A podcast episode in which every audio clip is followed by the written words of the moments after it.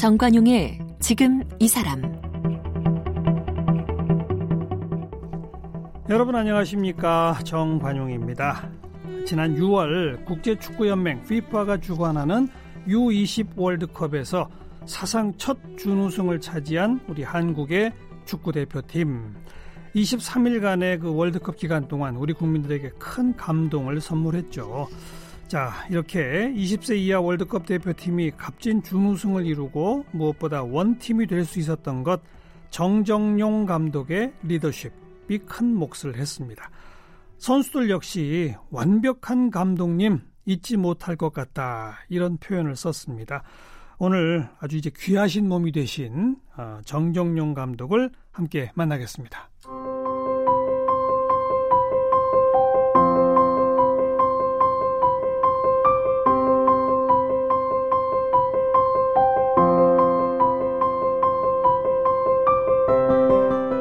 정정용 감독은 경일대학교를 졸업 후 명지대 대학원에서 석사학위를 받았고 현재 한양대 박사과정을 밟고 있습니다. 실업팀 이랜드 푸마의 창단 멤버로 입단해 1993년부터 1997년까지 5시즌 동안 활약했지만 부상으로 은퇴를 선언했습니다. 이후 포르투갈로 축구 유학을 떠나는 등 지도자 공부에 주력했으며 U14 대표팀부터 경력을 쌓아 올라갔는데요. 2009년 제1회 아시아 청소년대회 남자축구와 2011년 도요타컵 국제청소년축구대회에서 우승을 이끌었습니다. 2014년에는 잠시 자신의 고향팀 대구FC의 수석코치를 역임했고 2016년 연령별 대표팀을 맡았습니다. 2017년에는 U23 대표팀 감독대행을 잠시 맡았고 같은 해 U20 대표팀의 정식 감독으로 선임돼 2019 피파 U20 남자 월드컵에서 대한민국 사상 첫 준우승의 쾌거를 이뤘습니다.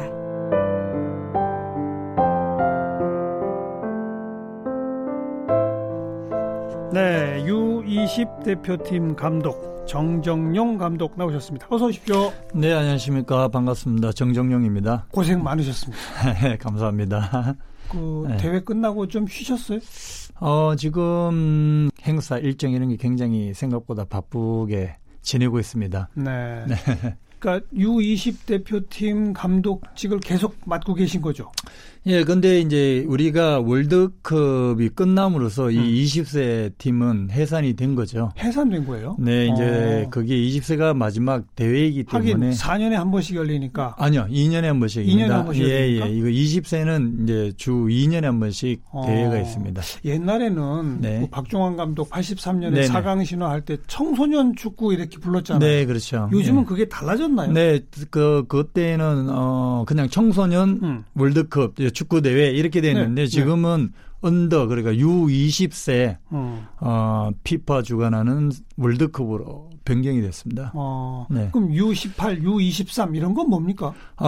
그 이제 피파가 주관한 대회가 있는데요. 거기가 이제 우리가 말하는 4년에 한 번씩 열리는 월드컵 대회가 있고, 그다음에 이제 언더 20 그러니까 U20세 피파 월드컵이 있고 예. 그다음에 하나 더 있는 게 17세 월드컵이 있습니다. 이번에 우리가 17세 월드컵도 우리가 나가거든요. 예. 그 11월 달에 시합이 있습니다. 그러니까 피파가 주관하는 대회로는 세 가지, 예, 그냥 세 개가 있습니다. 연령 제한 없는 월드컵. 네. U20. 네, 17. U17. 네네. 그 세 가지 대회. 남자 카테고리에서 세 가지입니다. 네. 네네. 근데 월드컵은 4년에 한 번 열리고. 네네. U20하고 U17은 2년에 한 번씩. 2년에 한 번씩 열리고. 네네, 그렇습니다. 그러니까 나이가 U20이니까 딱 20살이 뛰었으면 대표팀은 해산되는 게 맞네요. 네, 그게 이제 마지막 대회라고 보시면 2년 됩니다. 2년 뒤에는 또 그 밑에 22세가 되고 그 밑에 18세 친구들이 올라온. 그렇죠. 네네, 그렇게 되는 겁니다. 네. 네. 처음 이 대회 가실 때 네. 나 결승전에 가서 준우승, 우승 생각하셨어요, 솔직히? 생각하지는 못하죠. 왜냐하면 세계의 벽은 높죠. 유럽이나 굉장히 강팀들이 많이 있죠. 있는데, 제가 작년에 이제 19세, 그러니까 얘네들이 지금 원래 20세인데, 작년에 19세 때 아시아 챔피언십 리그, 대회가 있어요. 거기에서 4강에 들어가야만 이 아시아 월드컵 티켓을 따는 거거든요. 그러니까 아시아권에서는 또 U19가 있습니까? 예, 19세. 그러니까 19세 작년에 이제 4강까지 들어가야 아시아에서 주어지는 4장의 티켓을 딸 수가 있는 겁니다. 아, 그래요? 네네. 그래서 그 대회에 나가서 저희들이 준우승을 했고, 네. 그 다음에 이제 티켓을 딴 거죠. 그렇죠. 이제 그때 제가 이제 언론에 이야기하기로는 인터뷰상 그냥 티켓 따는 게 중요하다. 그냥 티켓을 따야만 된다. 그렇죠. 그래 이 월드컵을 나갈 수 있으니까. 예, 예. 그렇게 이제 이 인터뷰를 하니까 선수들이 그 8강전에 그 4강 티켓을 따기 위해서만 거기에 너무 집중을 하게 되니까 조금 이 기준치를 목표를 좀 설정할 때 조금 현실적 이상적이지만 결승 이 4강 이렇게 높은 설정을 해야 되겠다는 생각을 들었습니다. 그래서 이제 돌아와서 준우승하고 돌아와서 공항에서 기자들이 이야기할 때 내년 월드컵이 올해 이제 월드컵이요. 작년에 내년 월드컵 나갔을 때 성적이 어느 정도 예상하십니까? 뭐 네. 이렇게 질문을 하셨을 때 8강, 4강 가능하다라고 이야기를 했는데 서울은 이게 쉽지는 않죠.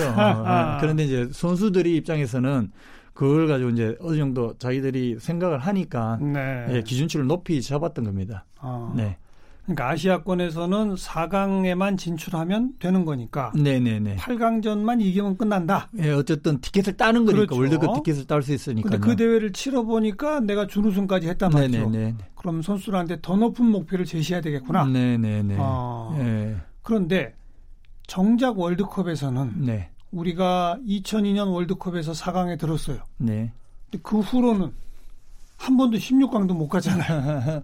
그 2002년 월드컵 A 대표팀은 뭐 그런데 우리가 이런 청소년 20세 대회는 우리가 이제 20세 대회 월드컵은 진출은 몇 번 했었어요. 이제 월드컵 나가는데 성적도 사실은 8강까지 고 이강종 감독이 계실 때 했던 부분이 있는데 이제 4강까지는 가지는 못했습니다. 예. 네. 그리고 그게 그래서 제가 이제 가기 전에 이야기했던 목표 설정이 예. 이제 어게인 1983 그러니까 그 당시에 4강 갔으니까 4강 같은 거를 이제 한번 재현해 보고 싶다라고 이야기했던 겁니다. 네. 예. 근데 이제 처음 예선을 치를 때 포르투갈이 포함된 죽음의 조였습니다. 네네. 그죠? 네. 제가 이제 조추첨하고 3월달에 갔었는데, 네. 첫 번째 이제 나오는 팀이 포르투갈이길래, 뭐 한 팀 정도는 강팀이 뭐 있을성이 있다고 했는데, 네. 두 번째 나오는 팀이 또 아르헨티나가 나오니까, 아, 이거 쉽지 않겠구나, 라는 생각을 했었고, 그럼에도 불구하고, 아, 잘 됐다. 우리 선수들한테는 이런 좋은 경험을 두 번 다시 못할 거라고 생각을 했었고, 어차피 이거는 우리 선수한테 경험을, 좋은 경험을 살려서 육성을 시키고, 그 경험을 토대로 A 대표팀 선수가 되기 위해서 하는 거니까, 그런 생각을 가지고 있었죠. 포르투갈, 아르헨티나, 남아공. 네네. 그렇게 네 팀 중에서 두 팀만 올라가는 거잖아요. 네, 맞습니다. 그리고 와일드카드 혹시 이제 와일드카드로 남은 것 중에 이제 조 3위가 올라갈 수도 있고요. 네. 네. 그 결과 예선 결과가 어땠었죠, 우리가? 조 2위를 했습니다. 조 2위. 1등이 1위가 아르헨티나. 우리가 조 2위. 그 조 3위가 포르투갈이 되는 바람에 탈락했어요. 그랬죠. 네, 예선 탈락을 하게 됐고. 네. 그러므로 이제 조 2위가 됨으로써 상대편 조 2위 팀인 이제 일본하고 붙게 된 거죠. 그렇게 됐죠. 네. 그게 이제 16강전. 네네, 16강전이죠. 근데 우선 그 예선에서 그 기라성 같은 세 팀들하고 이렇게 해보니까 네네. 아, 우리 전력이 16강뿐 아니라 뭐 8강, 4강 가겠다 이런 게 보였습니까? 아니면 언제쯤부터 그런 게 보이던가요? 아, 우리가 이제 준비 기간이 꽤 됐을 거예요. 네. 2년의 세월이 지났고, 그 다음에 차근차근 뭐 여러 가지를 뭐 이기기도 지기도 하면서 대회를 거치면서 선수들이 조직력을 다지게 되었고, 제가 그런 생각을 했던 거는 이제 가기 전에 여기서도 훈련을 했었고, 이제 먼저 미리 들어가서 거기에서 캠프를 차렸었고, 그래서 거기 평가전을 두 차례 했었어요. 첫 번째 폴란드 현지에서 첫 번째는 이제 뉴질랜드랑 평가전을 한번 했었고, 그다음 이제 시합 일주일 전에 에콰도르, 그건 남미 1위 팀이에요. 네, 에콰도르랑 평가전을 했었을 때 우리가 원하는 포메이션을 가지고 하고자 하는 축구를 했을 때 1대0으로 이겼거든요. 에콰도르하고는 실제 4강에서 붙었잖아요. 또 붙었죠. 평가전도 하고 4강에서 붙었는데 어쨌든 거기에 선수들이 아, 우리가 이렇게 나가면 준비해서 할 수 있다는 생각들이 있었던 것 같습니다. 네. 그리고 16강 일본, 8강 세네갈, 4강 에콰도르. 마지막 결승 우크라이나. 예. 어느 경기가 제일 힘들었습니까? 다 힘들었죠. 솔직히. 힘들었죠. 힘들었는데 마음적 심적 부담까지 플러스해서 힘들었던 거는 한일전이죠. 한일전.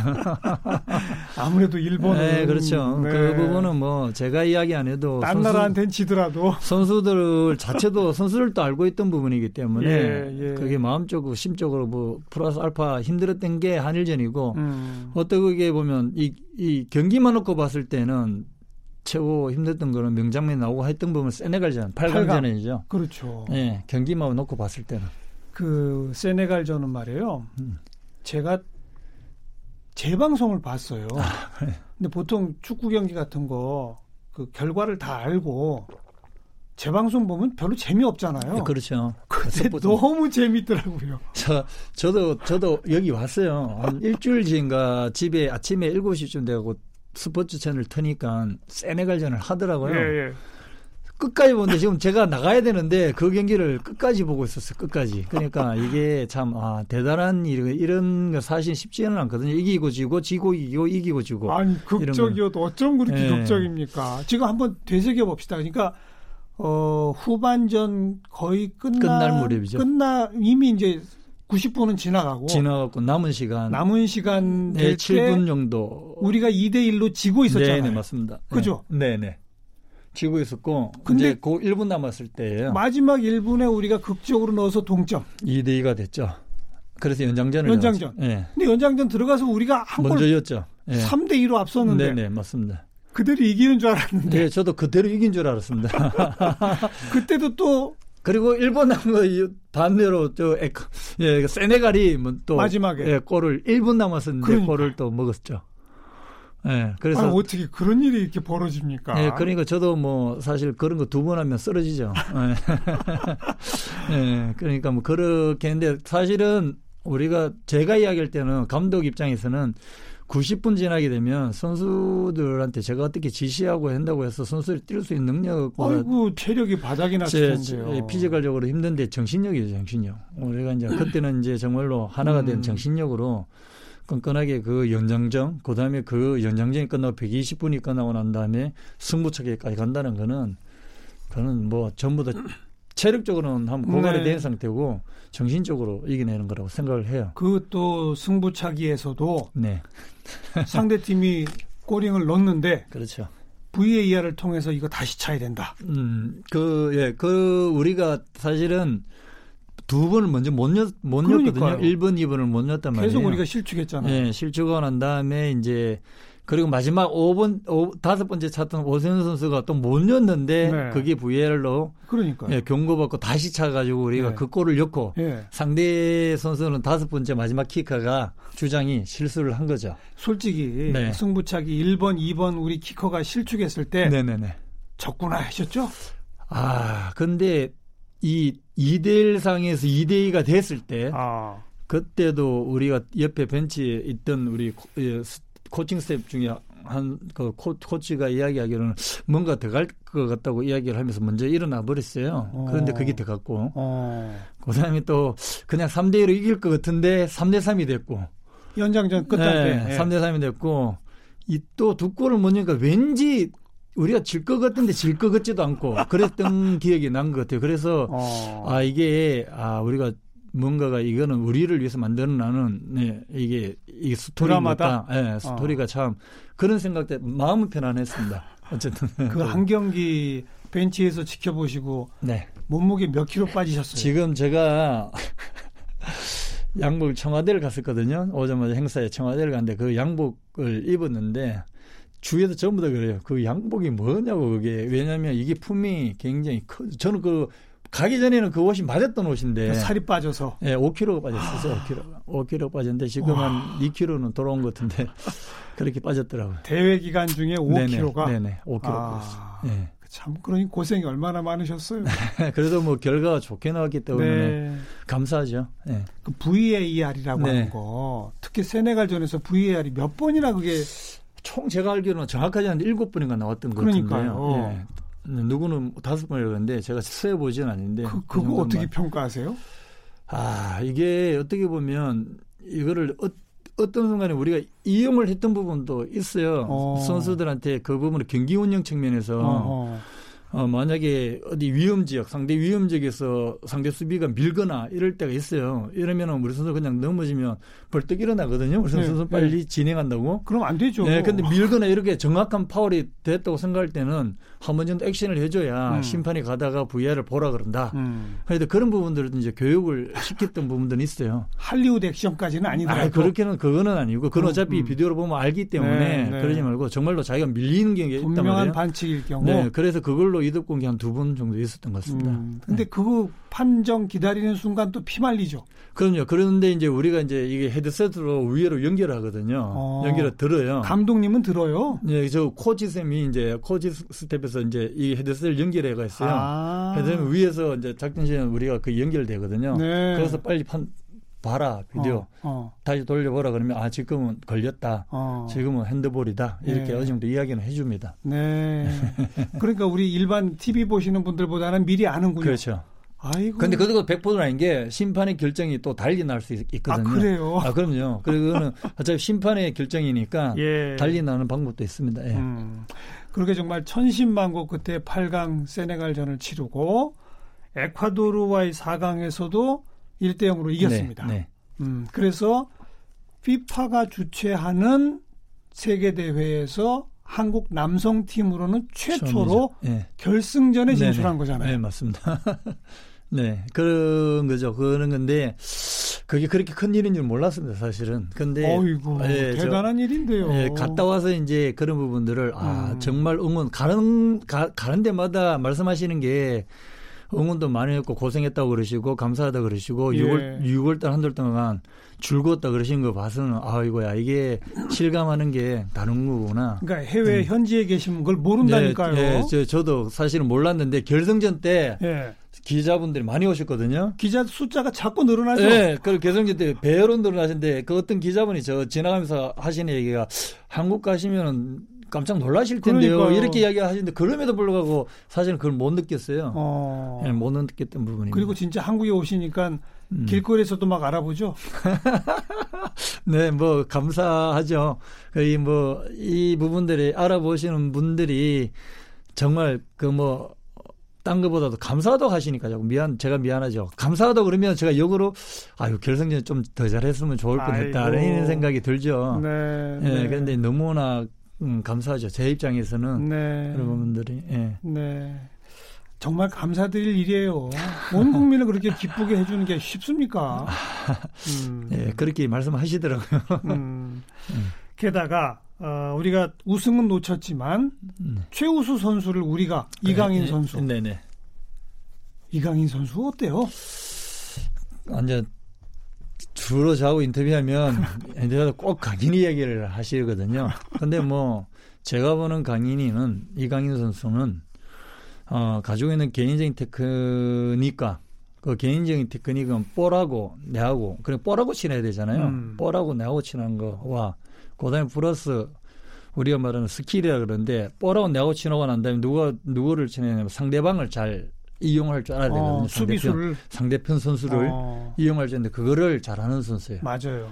그걸 잘하는 선수가 결국은 좋은 선수거든요. 네네. 그런 기술적인 측면에서는 뭐 좋은 선수고 다만 조금 더 뭐 주위에서 발전시켜야 될 부분이 뭐냐고 뭐 물으면 이제 그 부분은 이제 아직 성장이 있기 때문에 피지컬적인 부분은 좀 더 반응적인 부분들은 그게 파워니까 더 이제 만들어가면 좋을 것 같다라는 생각이 들죠. 네.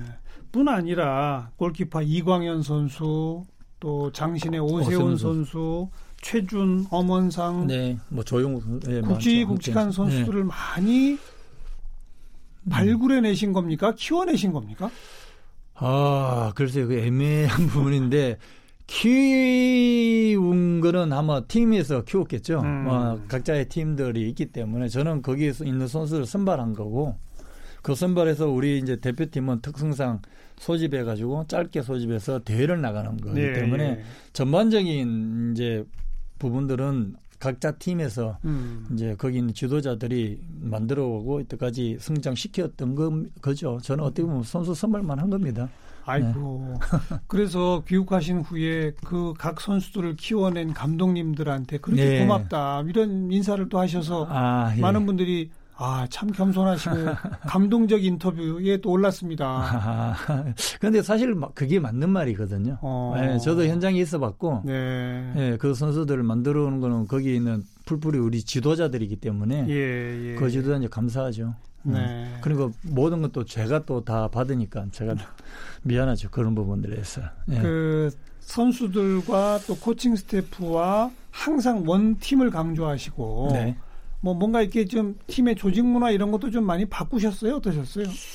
이제 제가 늘 생각했던 게 여기 전임 지도자, 그러니까 대한축구협회 전임 지도자로 있으면서 생각했던 부분이 대표팀에서 바꾸지 못하면 바꿀 수가 없는 거거든요. 모든 팀에서 대표팀에서 뭔가를 바꾸게 되면 그게 자연스럽게 이제 밑에 어딘 뭐 전국에 있는 팀들이 대표팀이 저래 하니까 우리가 저렇게 가야 되겠다. 방향성을 제시해 줄 수가 있다고 생각을 해요. 예. 그래서 예를 들면 이제 특히 유청소년에는 이제 그런 부분들을 좀 변화를 좀 줘야 될 부분들은 줬으면 좋겠다. 예를 들면 뭐 핸드폰을 전혀 못 보게 한다는 게 무슨 이런 부분들이나 좀 자유롭게 할 수 있는 부분, 또 운동장에서 음악을 튼다든지 이런 부분들에 대해서 이제 접근을 한 거죠. 이왕이면 우리가 할 수 있는 자율성의 선수들의 최고 줄기면서 운동할 수 있도록 만들어가는 거나 여러 가지 측면에서 그런 부분들을 이제 대표팀 아니면 안 된다는 제 생각이었던 거죠. 근데 그 결과적으로 이제 잘 좋은 결과를 만들어냈기 때문에 아마 좋은 이미지로 이제 모든 팀들이 또 했으면 좋겠다는 생각은 가지고 있었죠. 그러니까 선수들한테 핸드폰 그냥 마음대로 사용하게 하셨어요? 사실은 뭐 어차피 그게 지도자 입장에서는 사실은 밤새도록 막 핸드폰 볼 수도 있고 선수들이 그렇잖아요. 네. 그렇게 하니까 이제 미리 자기 전에 거둬버리고 걱정되는 마음 때문에 그럼요. 그렇게 하는 건데 과연 그게 옳은 건지를 저도 판단을 못했던 부분인데 그냥 맡기는 거죠. 맡겼어요? 맡겼습니다. 맡겼고 그 부분들에 대해서는 이제 자유를 준 거죠. 네. 그 대신 거기에 대한 만약에 너네들이 내일 훈련에 있어서 컨디션이 뭐 안 좋거나 이런 부분들에서 만약 그 부분들은 분명히 책임져야 될 부분에서 네가 책임져라. 당연히 본인이 책임져야 될 부분이 있어야 되는데 그게 이제 자유롭게 이제 규율, 규정을 주는 거죠. 아니 그 선수들의 모습이 기간 동안에 여기저기 언론에 기획기사식으로 막 나요. 어떤 식으로 나냐면요. 버스 타고 이동하면서 전부 헤드폰 끼고 음악 듣고 정말 자유분방한 젊은 세대, 신세대들의 모습을 그대로 보여주더라. 경기장에 갈 때도 뭐 이렇게 주눅들기보다는 마음껏 즐기자 이런 자세더라. 감독님이 그렇게 하라고 시키신 거죠? 네, 뭐 왜 그러냐면 이제 제가 이제 경험해 보니까 코치로도 경험을 해봤고 선수로도 해봤고 이제 해보니까 자꾸 이제 경기에 선수들이 나가게 되면 지금 어떡하지 뭐 이런 부분들에서 자꾸 심리적으로 위축되고 첫 게임에는 뭐 몸이 무거워졌다 뭐 이런 부분들이 있기 때문에 그런 거를 좀 변화를 줘야 되는 게 과연 뭘까라고 생각했을 때 이제 외국 사례도 보면 외국이 자유분방하잖아요. 그런데 우리하고 이게 딜레마가 있다면 이게 문화하고 다르기 때문에 그걸 얼마큼 어떻게까지 우리가 가지고 와야 되고 우리 거를 또 지켜야 되냐 이런 부분들인데 그런 부분을 조금씩 이제 변화를 주니까 그게 자연스러워질 때까지는 시간이 걸렸던 거죠. 어떻게 보면 그 부분들이 이제 선수들이 자연스럽게 이제 접근하는 것 같습니다. 뭐 경기장 나가면 멋지게 한번 놀고 나와라 이러신다면서요? 그 왜 그냥 부담감 있는 경기, 특히 한일전 이런 경기 굉장히 부담스럽고 뭐 예선전에 만약 오늘 지게 되면 탈락이다 뭐 이런 데 되면 선수들이 주눅들죠. 생각외로 그러면 자기가 가지고 있는 퍼포먼스 100을 다 내지 못하는 경우가 많아요. 그리고 그 끝나고 난데 후회하고 그러기 때문에 아예 그냥 편하게 어차피 뭐 우리가 준비했던 과정만 잘 하고 결과는 그냥 맡기는 게 중요하다는 거예요. 준비를 잘했으면 됐다. 그거에서 뭐 보여주면 되는 거지. 그런 부분들에서 선수는 심리적으로 그렇게 접근하죠. 선수들이 우리 감독님을 최고의 감독님이라고 하는 거 알죠?